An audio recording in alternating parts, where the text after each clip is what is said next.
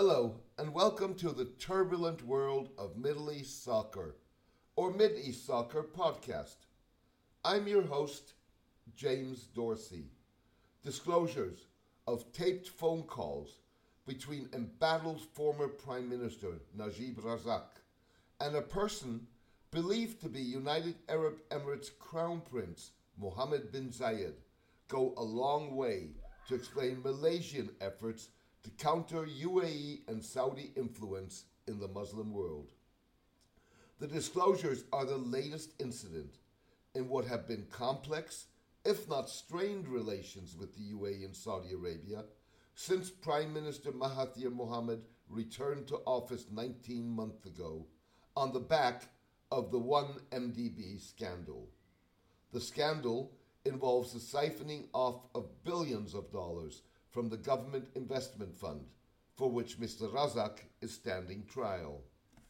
Strains in relations between Malaysia and Saudi Arabia and the UAE, the kingdom's closest ally, were on display last month when Mr. Mahathir convened, in cooperation with Turkey, Iran, and Qatar, countries with which the two conservative Gulf states are at odds, an Islamic summit that did not involve the Saudi-controlled, Riyadh-based Organization of Islamic Cooperation, or OIC.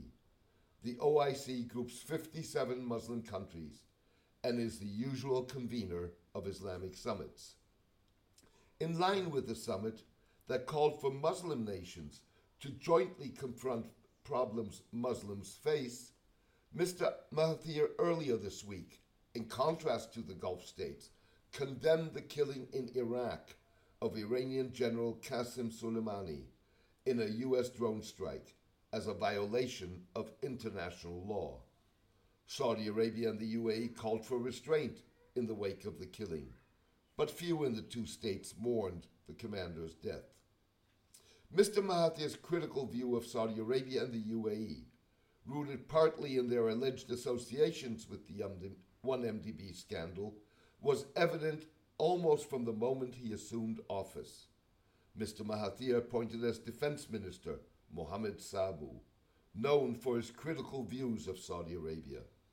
Within a few months, Mr. Sabu closed the King Salman Center for International Peace, a Saudi-funded anti-terrorism center established together with the Malaysian Defense Ministry.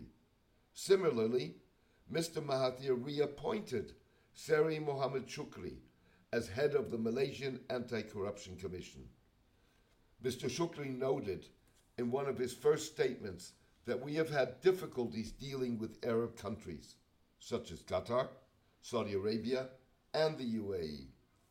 Mr. Shukri initially resigned in 2016 as the government's anti-corruption czar because he had been pressured by Mr. Razak to drop his plans to indict the then Prime Minister. Excerpts of the tapes played by the MACC at a news conference this week suggested that Mr. Razak asked a person believed to be Prince Mohammed to assist in unidentified ways to resolve the scandal and, as a personal favor, help his stepson, Riza Aziz, evade charges of money laundering. The voice of the person Mr. Razak was speaking to on the tapes did not identify himself, but was addressed by the Prime Minister as Your Highness. The MACC believes, on the basis of the context of the conversations, that the voice is that of Prince Mohammed. In the recordings, Mr. Razak advises the person that it is important to resolve this impasse with respect to 1MDB, so that we put closure as soon as possible, because it's embarrassing to both countries, embarrassing Malaysia and embarrassing the UAE, as well as personalities close to you. The person rejects the request by Mr. Razak to discuss the issue in person, but delegates an associate to talk to the Prime Minister.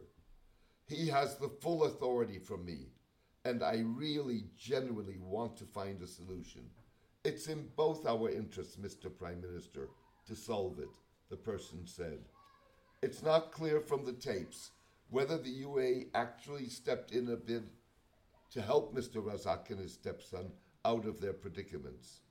Approaching the UAE for help made sense for Mr. Razak, not only because of the country's alleged links to the scandal, but also because it has established itself as a financial and or physical safe haven for politicians, businessmen, and others while in office or positions of influence, as well as those who have fallen into disgrace, like former Pakistani Prime Minister Pervez Musharraf and his former Thai colleagues Thaksin and Yingluck Shinawatra.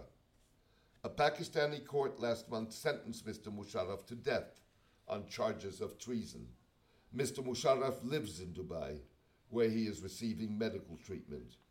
Mr. Shinawatra, who was toppled in a military coup in 2006, fled into exile in Dubai after escaping Thailand to evade serving a prison term for a conflict of interest conviction. Mrs. Shinawatra, Mr. Shinawatra's sister, followed him in 2017 after being removed in 2014 by another military intervention and having been charged with negligence while serving as Prime Minister. Political scientist Abdul Khaliq Abdullah, whose views are often seen as reflecting UAE government thinking, anticipating a possible change in relations, disparaged Mr. Mahathir and his election victory at the time. Mr. Abdullah focused on Mr. Mahathir's age, as well as the fact that he had forged an alliance with his former Deputy Prime Minister and rival, Anwar Ibrahim, an Islamist believed to be close to the Muslim Brotherhood, a bête noire of Prince Mohammed. Malaysia seems to lack wise men, leaders, statesmen, and youth to elect a 92-year-old who suddenly turned against his own party and his own allies and made a suspicious deal with his own political opponent, whom he previously imprisoned after fabricating the most heinous of charges against him. This is politics as a curse and democracy as a wrath, Mr. Abdullah said on Twitter 2 days after the election. Thank you for joining me today. I hope you enjoyed the podcast. A written version of this podcast is on my blog, The Turbulent World of Middle East Soccer, at mideastsoccer.blogspot.com. Please join me for my next podcast in the coming days. Best wishes and take care.